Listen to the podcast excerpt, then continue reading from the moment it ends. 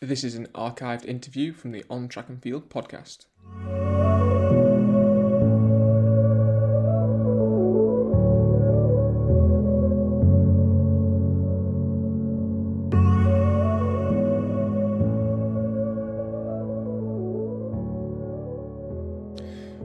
Better way to relaunch the On Track and Field podcast now under the Made to Run banner with an interview that I did back in 2012 with the amazing Chris Thompson. Now, everyone will know Chris's name from um, his fantastic performance at this year's marathon trials, where he won the trials race. He ran a personal best of 210.52, um, about 30 seconds faster than his personal best, and secured himself a place at this year's Olympic Games.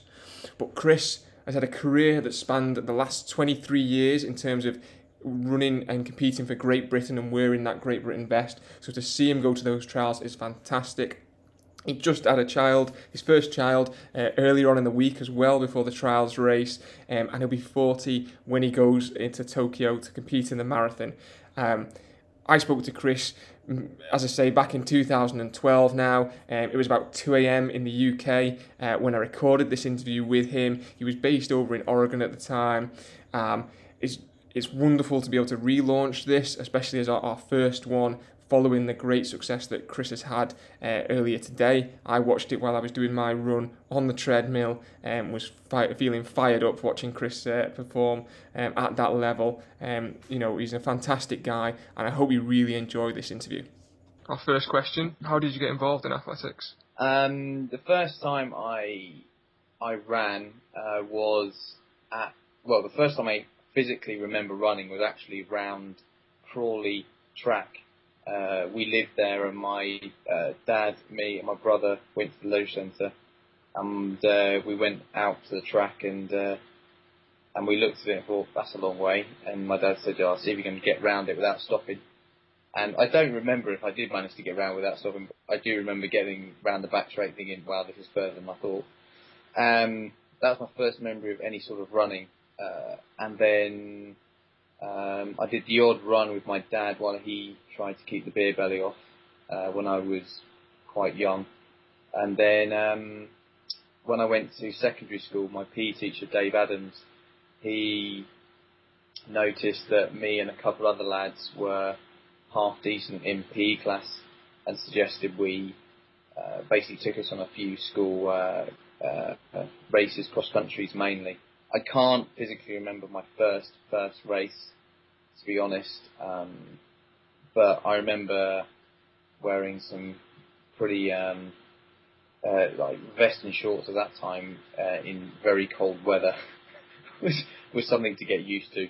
And then um, uh, and yeah, Dave Adams was very uh, he was very good at sort of inspiring myself, Richard Price, uh, Matt Smith, um, to actually continue to run not just at school and in PE lessons. And he uh, encouraged us to go to athletics clubs, and that's when me and Matt travelled to Aldershot, and Richard went to Crookham, uh, Fleet and Crookham Club, which was a bit closer, and that would have been year eight, I think, and year nine, and it wasn't like an instant start uh, every week going. It was a gradual progression, as you, like anything, you sort of get gradually made friends, and um, and it kind of took off from there. But certainly, Dave was a huge uh, reason that I pursued it. Uh, I mean, he was the person that said, "Look, you're quite good at this. You should you should get into it." Um, and I never thought of it as a as a career path.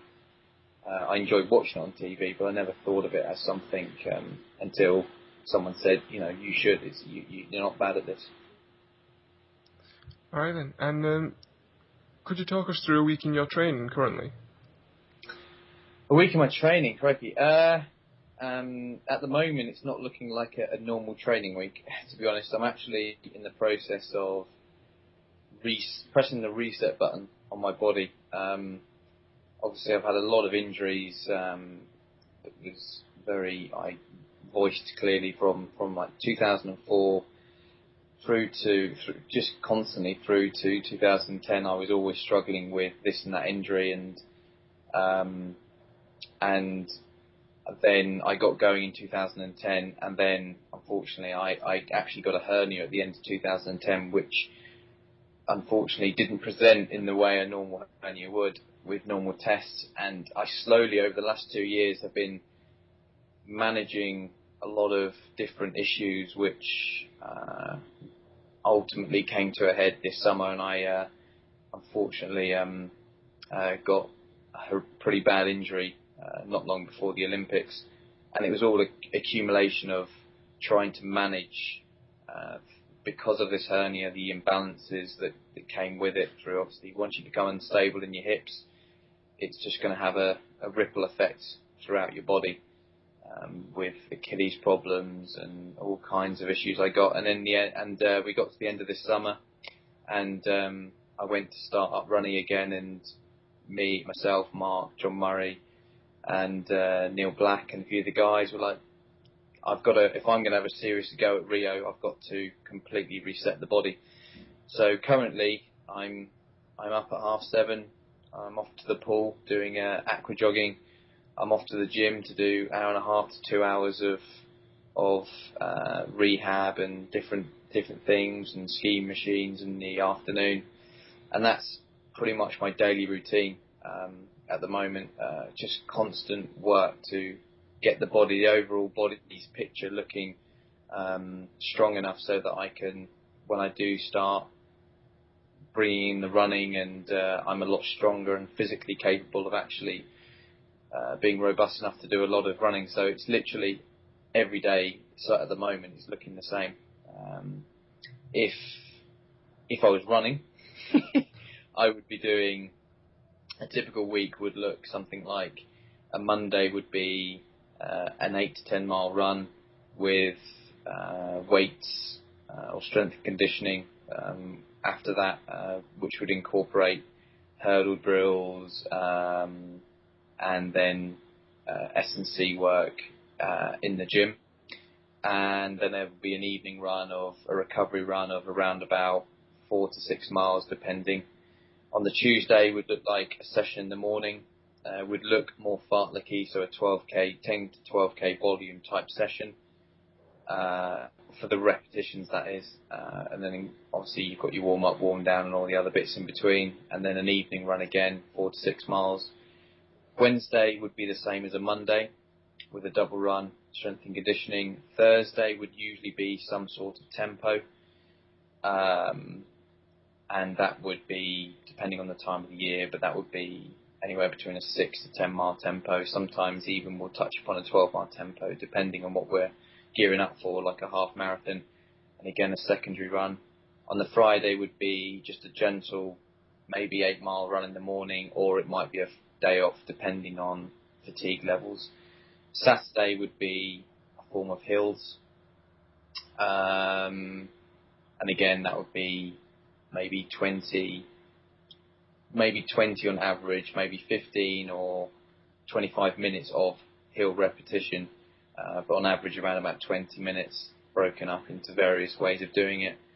Uh, with an evening run and then a long run on the Sunday, which um, again could be anywhere between 12 and I might get up to a 16 mile long run, but I'm not a fan of the long runs. I haven't really got my head around that. Um, so that's generally how uh, a week would break down. Um, obviously, in the summer it looks slightly different, but we do tend to do a two uh, a two week cycle. So on the second week we tend to go Tuesday Friday session. Um, so we go three Monday, uh, sorry Tuesday Thursday Saturday, and then the next week Tuesday Friday, and then a two a two week cycle that looked a bit like that. Um, so hopefully hopefully that that made all make sense. Yeah. Um, your first major international championships was the European Under 23 Championships in 2003, uh, where you won the gold medal in the 5,000 metres with a time of 13:58.62. Can you tell us about that experience, for you? Did, did you say yeah, that was my first one? Yeah, was it? Was it? A... Ah, no, no. it was. Uh, I did. I actually ran the uh, my first Europeans uh, Championship. I ran as an under 20 in Latvia. Um, oh, crikey. Don't ask me where I came because I cannot remember where I came in that. As an under 20. Uh, oh, yes, that's right. I came second to last. I was second favourite going into the race as a as an uh, as an under twenty, and I completely choked. I was crying when I was warming up, and I, I remember doing a stride, and I and after the race, I said to myself, I will never ever get that wound up about a race ever again, and I I've never taken myself to that level. And then I, I actually ran the European under 23s two years previously to the one you just mentioned, and I was fifth.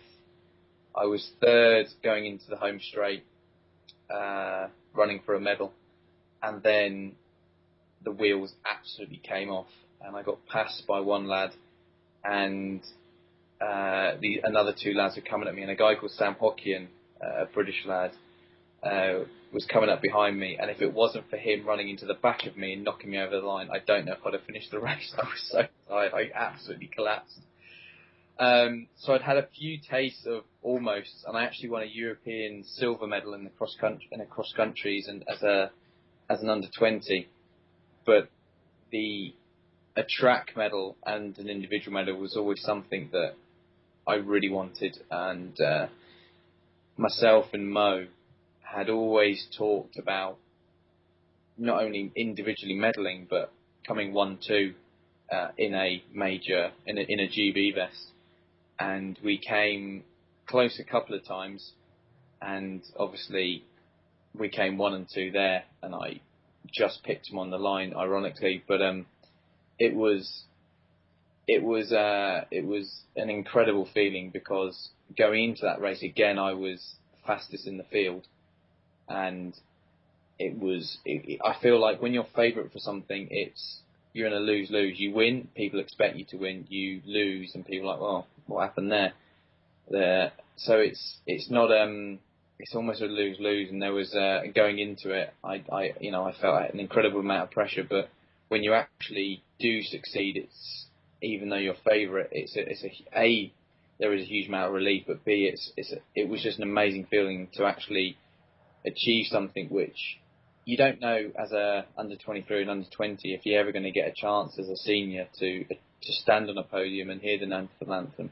So you want to make the most of getting it when you can, and and so it was. If I almost felt to a certain extent, as much as I was going to carry on running, that I had to make the most of this opportunity. And uh, me and Mo uh, on the on the podium had big smiles on our face, and I knew that Mo was going to have another shot in two years at, at winning, and um, and it was uh, yeah, it was great. The only problem was he didn't manage to do the lap of honour with me. He was.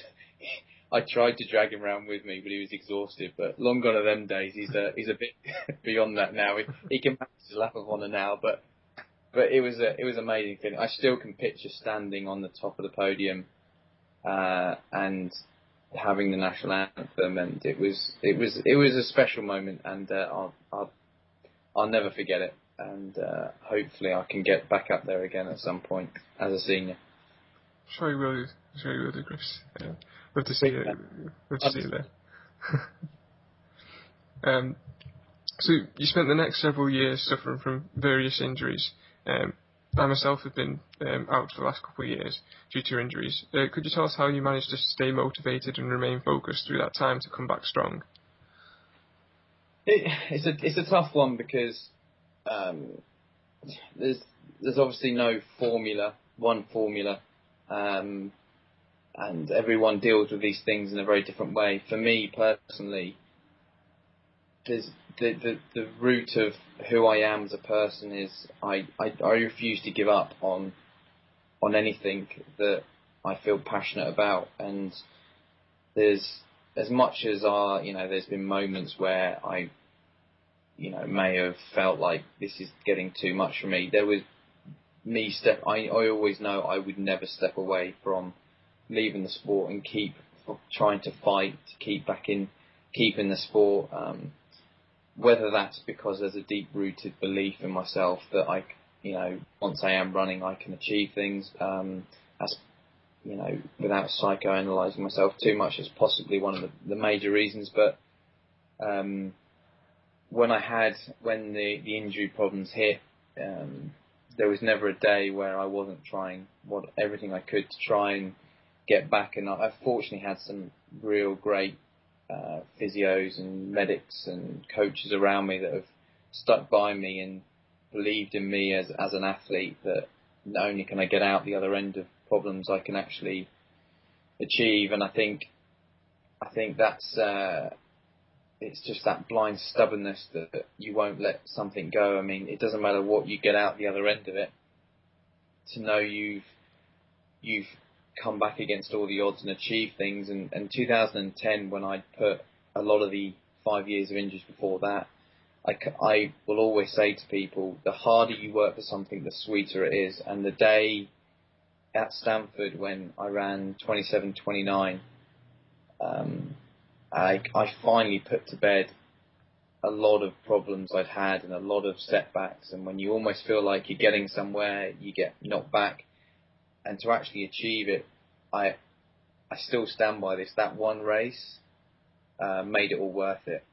I've gone on from then and I've achieved other things. Like I managed to get the European silver medal that year, and I ran slightly quicker the next year. But that one race made everything worth it. And I think anyone who's struggling with an injury or struggling should always know that if you overcome it, the per- personal satisfaction is immense, and the people that you share that with.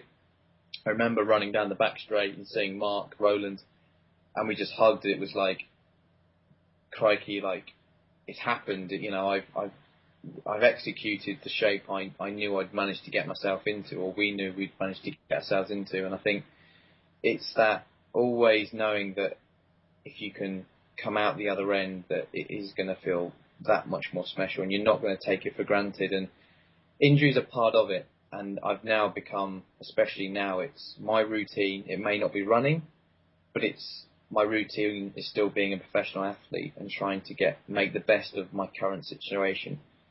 And I think you become the athlete no matter what your scenario, no matter what your situation, and it's accepting whatever is thrown at you and not feeling hard done by no matter no matter what it is. And that's not an easy thing to do. And I think now I've become a little bit automatic in that, but for a long, long time, you know, there was there was periods of of so much frustration, but just coupled with a re- refusing to give up and knowing that if you can get any kind of momentum, you can achieve more than what you had done, and any athlete should um, uh, fight because life in whatever you do is a fight. I'm going a little bit philosophical here, but it, but it is anything you apply it with any any scenario, and you should.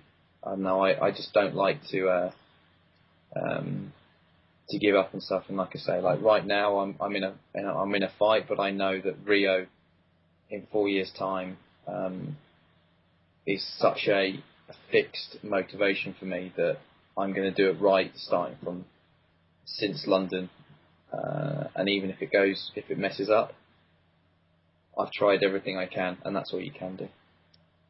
Yeah, that's uh, some great motivational sort of stuff there, Chris. So, Through, I've been, like a few, few of my friends, like every now and again, will ring me and just say, "Remind me again why I do this," and then after minutes they're like, "Yeah, all right, good. I'm gonna go run. See you in a bit." ready to go again. Um, in 2010, injuries now out the way, um, you were to have a great year first reducing your 10,000 metre time, as you say, to 27.29.61 at the Peyton Jordan Cardinal Invitational in Stanford.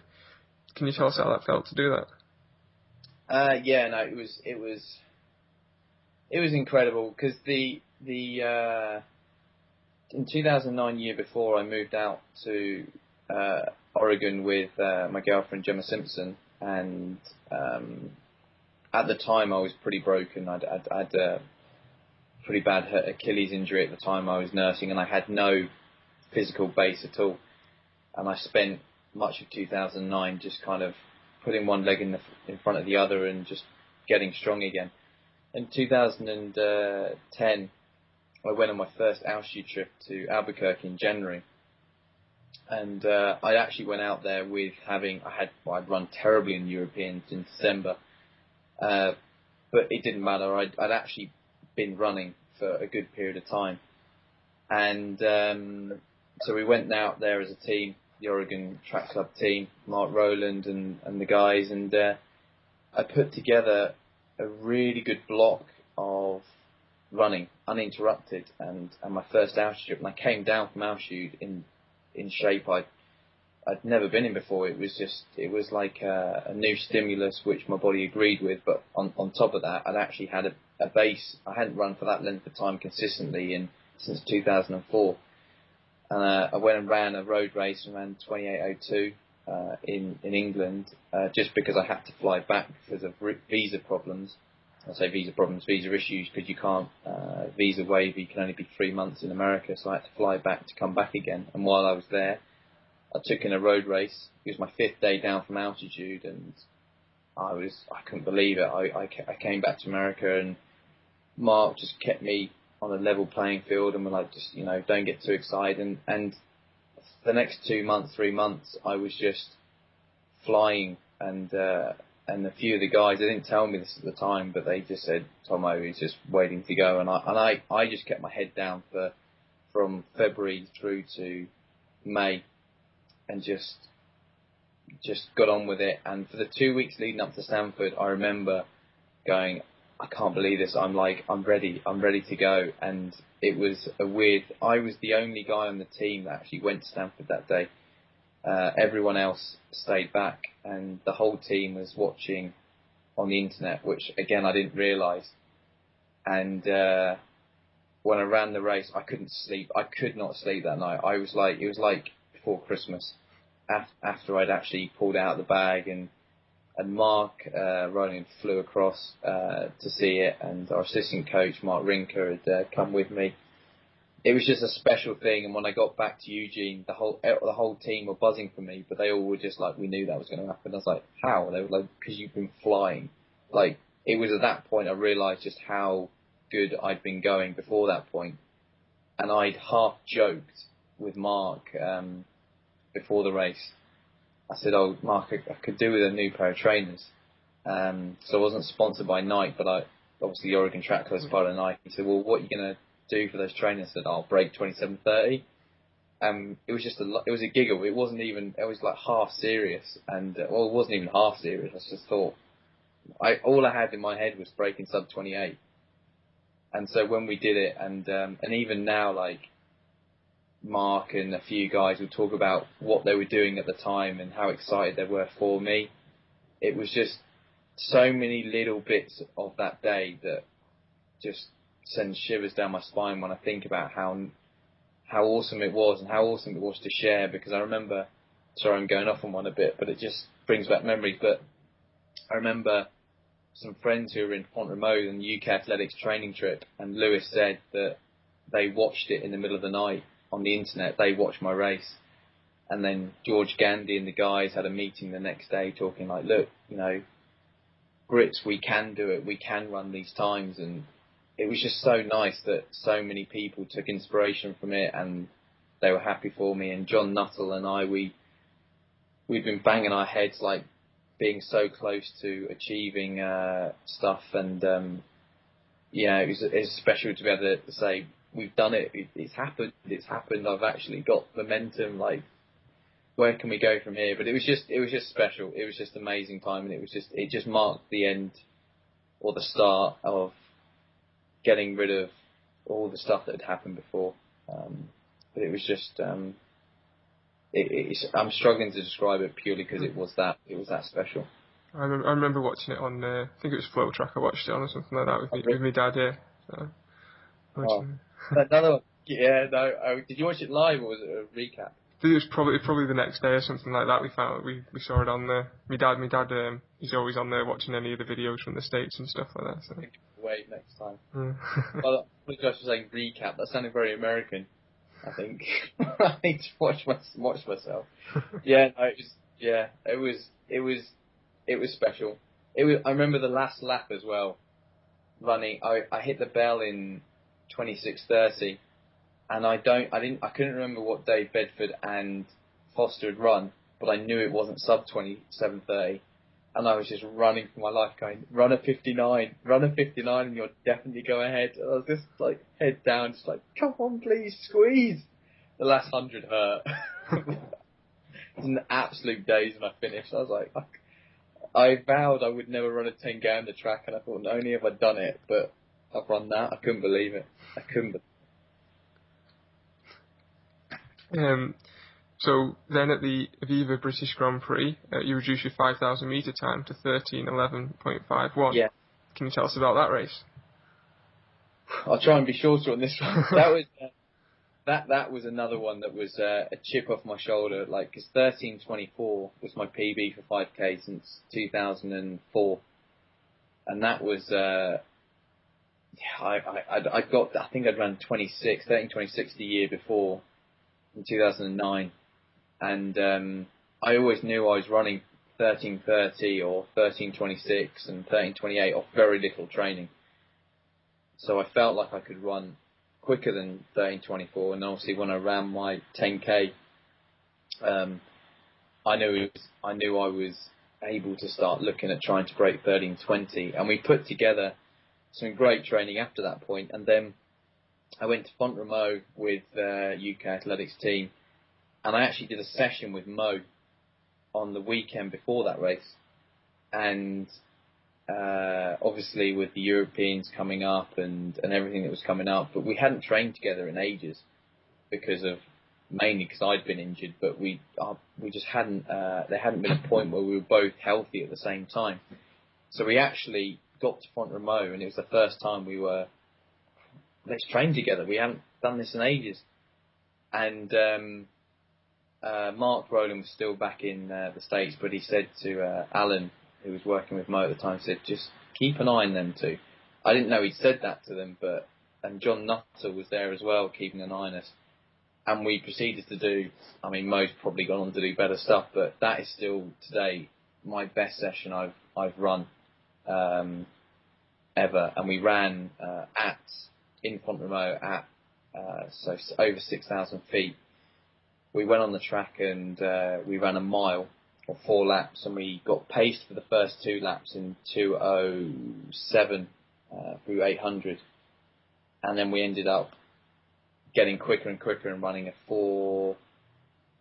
I can't remember. I think it was a 410. Uh, um, it might even have been a 408. In fact, I want to look this up. I apologise. I know this is actually on the podcast, but I've got it on there. I want to know what it was now. I don't want to. I don't want to misquote myself. I'm going to start saying I ran four six when I didn't. But we ran. Um, hang on, here it comes. We ran. Um, no, that's not. Here we go. We ran a mile in ah there you go, 408. Good job I checked that. I was going to say 410. We ran a 408 mile. Uh, then we had a lap jog. No, sorry, we had uh, a mile, three minutes recovery. So we did a lap jog. Then we did two 800s off 200 jog and ran 204, 204.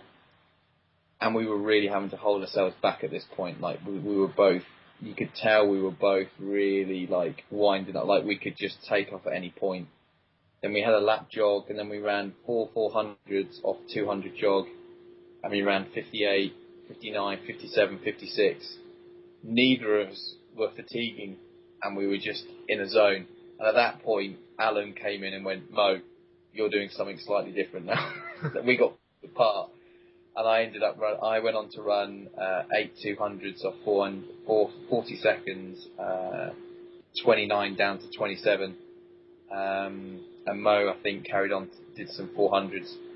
But um, we uh, obviously at altitude as well, over 6,000 feet, and it was just one of those sessions where I came away and thought, crikey, that was probably one of my best sessions I've ever done and it was that weekend I ran 13:11, Mo ran 13:07, and I just remember being because we came down from altitude and we were trying out like the uh, one day down, I think it was. When did I come down? I came down.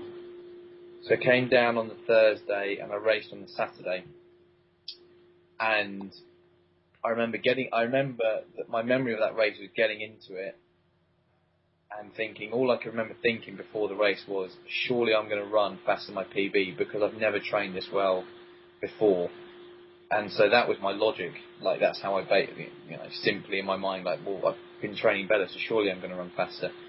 I just remember just being in a really nice rhythm and just clocking clocking off the laps, and I got to 3k in 7:53, and at that point I thought, right, this is on, and I started to back off the group a little bit just to make certain that 4k didn't ruin me. And then for the final kilometre, I came back at, at guys, and I actually was running down the home straight, and I could see the world cross country champion Ebuya just in front of me, and I, I'm going to catch him. And he looked round and he saw saw this guy coming at him. And he thought, no, no, no, no. And he started to get it, and I thought, oh, great, it's going to slip.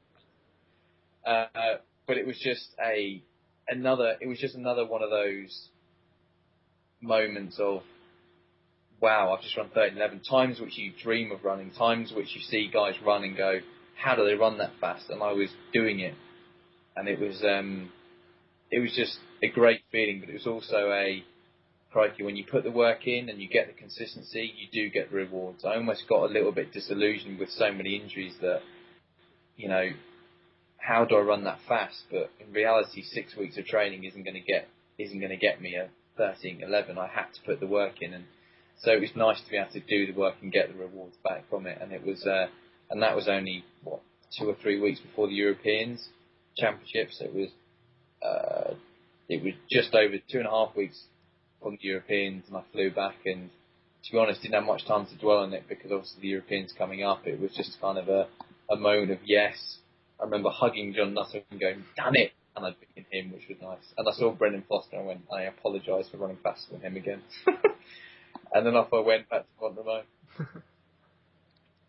so it was on to the 2010 European Championships in Barcelona, uh, with you and fellow teammate Mo Farah. Um, finished in one two. Can you tell us how you know how that race was and how it felt to get that senior uh, European silver medal? Yeah, it was. It was again. Uh, it just was a conveyor belt of success and happiness. I didn't want to get off. It was like, can this season, you know, can can this really, uh, is this really happening? Um, but, but in the build up to that, ironically, and on, on the, everything had gone so well that year on the coach, uh, as I got on the coach to go to the track for the 10k, I had my bag on my shoulder and I put my uh, it would have been my well, whichever I can't even remember whichever foot down, and I went to swivel on it to sit down, and my foot got stuck. There was too much friction on the floor, and I twisted my knee. And when usually when you bang something or hurt something, you go give it five seconds and it will die down. And I did that, and I thought, oh, that really hurt my knee. And I sat down. I thought that'd be nothing. I'll just give it five seconds and the whole way it throbbed all the way to the track, and I thought, oh no, what have I done? And I got to the track and I went over to uh, Neil Black and I said, Neil, just to warn you, I think I may have done something to my knee on, in the on the coach. I said I'm going to act like nothing's wrong, but just to let you know, just to be aware that something might need to be done. I, I have no idea what's gone on here. And so I went away and I laid down and I tried to forget about it. And I actually spent the next hour, that was my distraction from from the race, ironically. And I couldn't warm up effectively. I limped the whole way through the warm up. I couldn't do drills. My coach was in the warm up area and he pulled me out of my warm up because he could see I was struggling. And um, I also had uh, it was also extremely hot as well, which also meant you needed to cut back your recover, uh, your warm up. And my girlfriend was in the 800 heats, uh, well, 40 minutes before my race. So I was still in the warm up area when she was doing her semi final for the 800. I just couldn't watch that either. So there was a lot of stuff going on, and I thought, not now, not. Don't let all this good work go to pot, being distracted by different things, and um, and uh, luckily, like Mark came over to me and just went, Gemma's through. She gave me the thumbs up, and I thought, good. That was one thing ticked. My knee just wouldn't clear up, and I, and I, I finished my warm up, and the guy that medic made us go over came over and said, look, you know, just, there's, you know, there's obviously nothing they could do. and I made a pact to myself. I said, right, when I walk out onto that track, when that gun goes, I'm I, the adrenaline is going to take any pain away, and I'm not even going to think about it. And so I, again, if you you can actually watch me do strides on the track, and I'm limping doing strides. I, I watched it, and uh, I remember someone said, "Why are you limping there?" I said, "Because I, I actually had pulled my knee muscle." It turned out, and uh, the gun went, and as soon as the gun went, I didn't feel a thing. I just literally had that was my trigger. When that gun goes, I'm not going to feel anything. I refuse to let this get in the way. And it didn't. I didn't feel a thing. And the race itself was tough. Um, it was a nice 5k, and then I made some pretty poor decisions halfway to uh, three quarters of the way into the race. Made some very poor um, energy zapping decisions, which uh, ironically in the end turned it into a quite exciting race to watch. uh, because then it turned into a real battle for me to hold on to third place. But I literally one of the things one of the things I do distinctly remember was being two laps to go in the race and remember thinking Lamdassem and Mo had a similar gap to what Mo had on me in the European under 23s when I caught him and beat him. I remember thinking, I don't know why, but I just remember thinking, I'm going to catch him. I just had this overwhelming feeling of, I'm to, I did it in Europeans, I'm in the under 23s, I'm to do it here. And I just remember just gaining momentum, just picking up the pace, and I was in such a hole. I dug myself into such a hole of feeling awful, but I just refused that everything that had gone, the work that had gone in, everything that had happened. I just was like, no, this is this is not. I am not not medalling today. I have to medal. And um, I just got momentum, the positivity came, and I got a spring in my step, and I saw them coming back to me, and I forgot all about Daniel, who was sat on my shoulder. I didn't, I didn't even know he was there anymore, and I just started gunning for the for the guys in front. And when I came round with uh, a uh, hundred to go, and I'd passed the Spaniard, I hit the home straight, and I thought, I'm here, I'm here, I'm in, I'm in second. This is it. This is what I wanted and I tell you, I was squeezing for everything I was worth. I had everything pumping. I had Mark in my ear going, knee, knee, uh, knee to shin, shoulders like up, keep your hips up, everything, just everything I could squeeze out myself, just to hold myself all the way through the line. And uh, when I'd finished, I wasn't 100% certain I got second until it came up, but it was just an incredible feeling which I'll never ever forget. And uh, to be able to have done it with Mo, and I took my time over that lap of honour with him because I was like, this, this, if this is the pinnacle of my career, like you always feel like this might be the this it.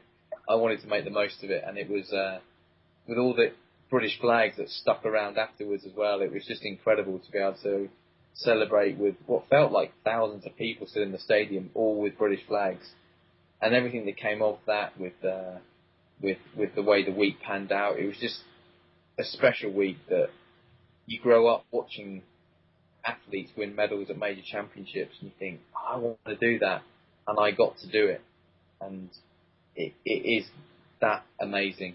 Um, and it was just an incredible thing. And, uh, and yeah, and then to do the 5k as well that week as well, uh, I was exhausted. When I got to that final of the 5k, I was exhausted. I couldn't believe I actually managed to get round, to be honest, but I was so tired uh, I wasn't quite strong enough to string together another another silver behind Mo, unfortunately. But it was um, it was a special feeling. And uh, after the race, actually after the 10k, I couldn't. I went down, went to warm down. I couldn't because my knee was in, I was in agony with my knee. back again. I had to walk off back to the medical room. I said, I can't flipping walk on this. I had a lot of ice and a lot of TLC to get me back on the 5k, but uh, I got there and I was like, nothing's going to stop me enjoying this week. But it was it was it was a special special week that was. So obviously you you're re- on the reset now, um, going forward. But you know what are what are your goals going forward? Sort of you mentioned 2016. Is is it still the 5,000, 10,000, or is a marathon on the cards, or you know what, what are your goals?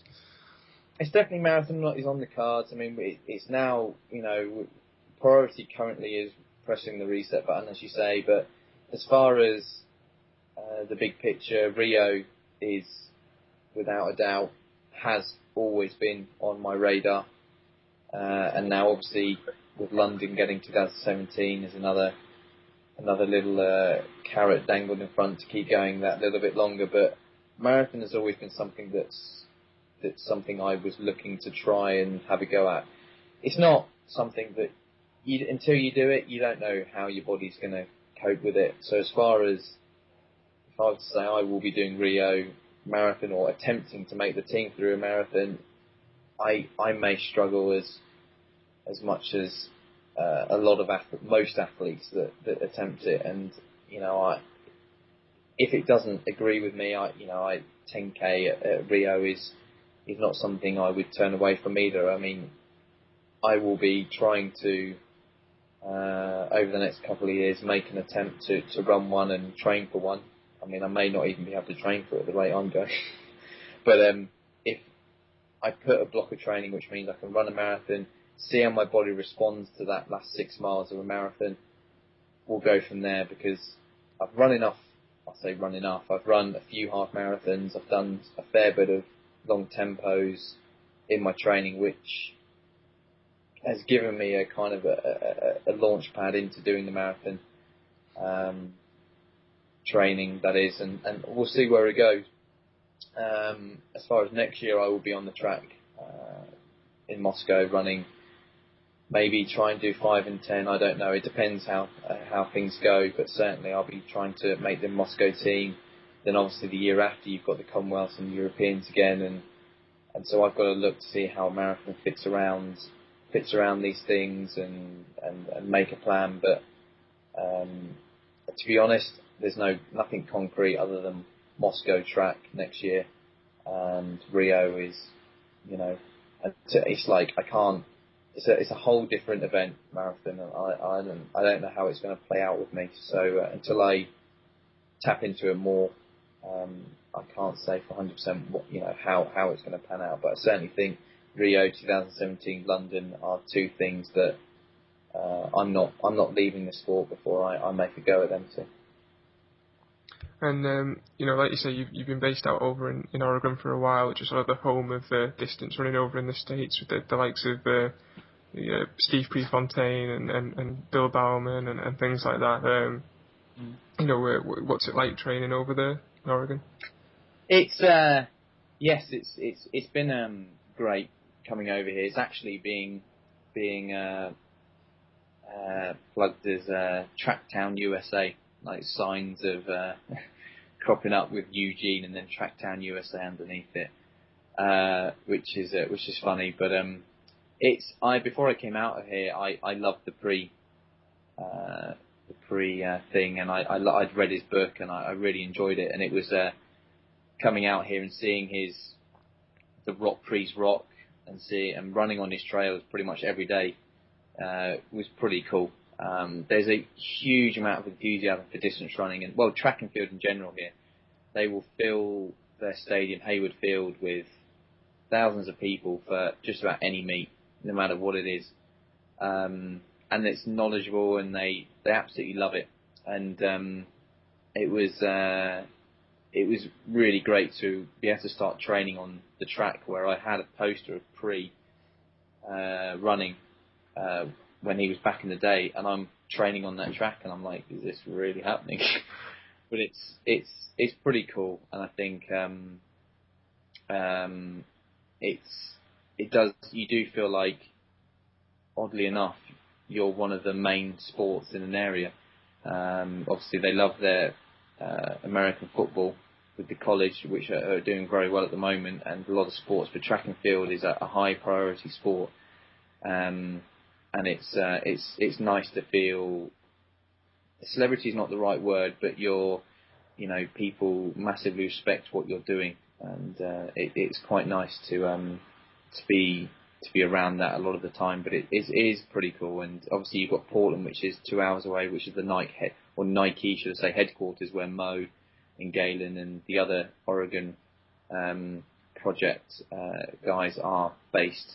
And you've got the whole Nike headquarters, and Eugene was where the first Nike shoe was ever sold on the on the uh, on the streets, and um, there's a lot of history when it comes to Nike and as you say Bowerman and and Pre and stuff, and people still.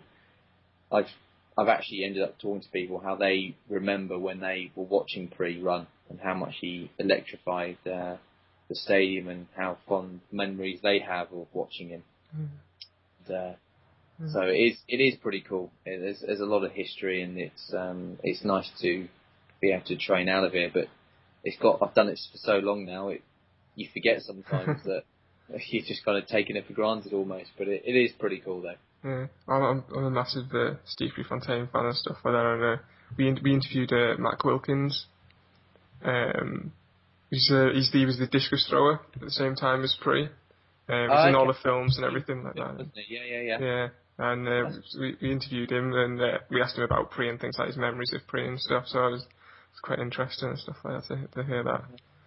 um, Is he never far away from someone who had something to to do with him yeah. and doing it do with his uh, do with his time. There's there's a few people I've spoken to who uh, were very close to him at the time, and it's fascinating hearing, you know, who he was and what he was like and stuff. It, yeah, it's pretty cool. Mm. That's cool that you managed to get hold of that discus throw. That's, yeah. It's impressive. That. Yeah. Well, he's what four-time Olympian, no, four four-time world record holder and Olympic gold medalist, and so impressive uh, in his own right. Uh, yeah, yeah. Um, right, um, so if you had to pick a distance between 5,000 10,000, which one would be your uh, your favourite distance? Oh, crikey, favourite. Uh, uh, I'd probably say favourite was 5k. Um, the reason being is because it's had so much, a massive part of my career for so long, whereas 10k's kind of come into play in the last couple. But if you're asking me what I what I'm more suited to, I'd say 10k. Um, I think I've got a, I've got potential to run a heck of a lot faster over 10k than I have over five in, in, in with regards to PB. Um, last year I would have um, smashed my 10k PB. Even in 2011, I'd have smashed my. Uh, I was at, I, I had I had a lot of issues going into my 27. 27, ironically, Still don't know how I ran that quick. I was just exhausted. I was bedridden for like a week to ten days before that race. I was uh, I was not in a good place. So um, so uh, I prefer the five, but I think I'm more suited to the ten. Unfortunately. And um, so away from uh, training and competing, what what do you enjoy doing? Um, one of well, a, a, lazy, the lazy part of myself and Gemma. We we love it. We love a good series. We're into um, a few different series um, at the moment. Walking, we've got a, a Walking Dead date tonight with a, a couple of friends who are coming over to have a, a dinner and uh, Walking Dead uh, um, uh, episode catch up. So we love we love a good series. Um, we love basically hanging out with friends.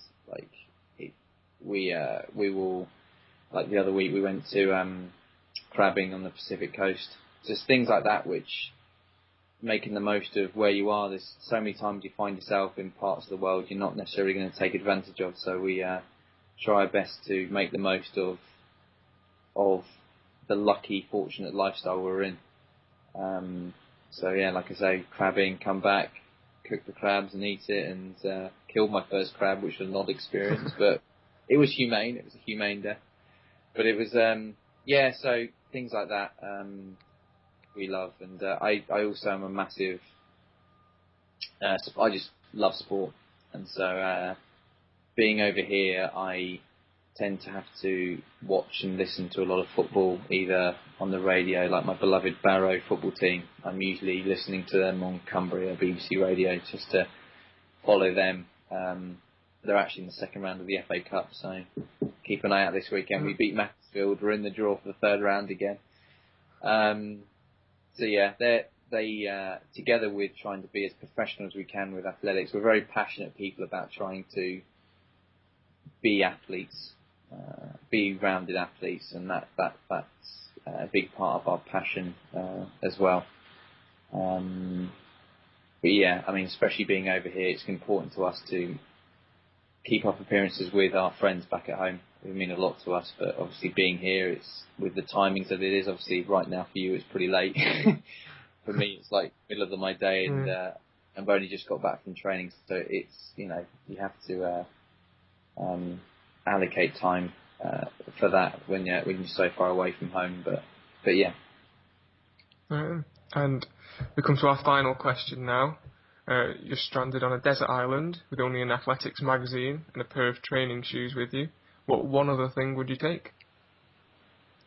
As uh, as boring as it is, not that she is boring, I would take my girlfriend because of the fact that um, I love company. Like it's uh, um, for me first and foremost in in life is is uh, obviously friends and family and actually having contact with with people. Like uh, I love to experience things with people, so I would uh, obviously have Gemma for that reason because uh, um, it's yeah, like I said, I just I like to share things. So a desert a desert island to ourselves would be pretty cool, just roaming around, get to walk around naked actually outside rather than in the house all the time. But um, but yeah, it would be. Uh, how big is the island, by the way? Um, I don't know. I mean, Kriss Akabusi thought it was a, a you know big enough for his four x four, but other people are thinking you know cartoon desert island with one palm tree in the centre of it. You know. Yeah, I'd, I'd like yeah I'd like a, a if it's an island like Lost, that'd be pretty cool. like, yeah, have you seen the series Lost? Yeah. That, I'd like. If I was stranded on an island like that with lots of things to discover, so you've got like maybe a monster you're trying to avoid, stuff like that. That would be pretty cool. Like it would just be, um, yeah. I'd probably, I might, I might need someone slightly stronger than Gemma though if I did that, because I'm a bit of a weakie. I need a, I need a stronger guy, but, but yeah, yeah, it'd be interesting. But yeah.